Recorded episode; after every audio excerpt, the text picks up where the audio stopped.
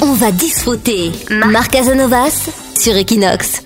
Et on continue sur Equinox Radio, on accueille Mar. Salut Mar. Salut Nico. Mar qui vient toutes les semaines avec son expression catalane pour qu'on puisse euh, l'utiliser avec nos amis catalans. C'est quoi cette semaine ton expression Mar? Tocar al dos. Pour indiquer l'action de partir, par exemple, on peut l'utiliser en disant En pleine festa, el meu amic va tocar el dos. La traduction littérale de l'expression en français serait toucher les dos. On peut trouver une expression synonyme utilisée en français. C'est celle de tourner les dos. Ouais, tourner le dos à quelqu'un ou à quelque chose. Alors c'est quoi l'origine catalane de cette expression? En lien avec la langue française, c'est une altération de tourner les dos.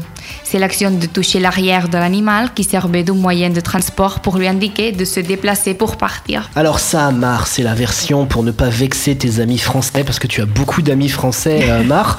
Mais quand tes amis français ne sont pas là, tu as une autre expression pour dire la même chose. Oui, c'est marcher à la française. Autrement dit, partir à la française. C'est une autre expression avec une signification similaire.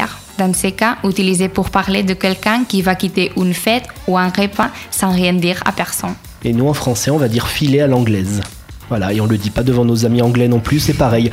Merci Mar, on te retrouve la semaine prochaine avec une autre expression. On va disfruter. Marc Casanovas sur Equinox.